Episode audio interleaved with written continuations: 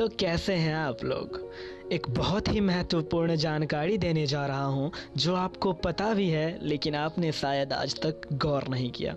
जी हाँ इस दुनिया का, इस संसार का, इस पूरे ब्रह्मांड का एकमात्र प्राणी इंसान होता है, जिसके लफ्ज़ों में, यानी कि उसके शब्दों में जहर होता है। जी हाँ जिसके शब्दों में जहर होता है। लेकिन ये पूरी तरह डिपेंड करता है आप पे कि आप अपने शब्दों को जहर की तरह इस्तेमाल करें या फिर अपने शब्दों को अमृत की तरह बांटें। तो बिल्कुल हमेशा अपने शब्दों का जब भी आप प्रयोग करते हैं तो हमेशा ये ख्याल रखें कि आप उसका प्रयोग किस रूप में कर रहे हैं। और उम्मीद करता हूँ कि आप लोग मेरी बात सुनने के बाद अपने शब्दों का प्रयोग, अपने लफ्ज़ों का प्रयोग अमृत के रूप में करेंगे, प्यार बांटने के लिए करेंगे। जी हाँ खुश रहिए, खुशियाँ बांटिए। आप सुन रहे थे दी चंदन झा को। Thank you very much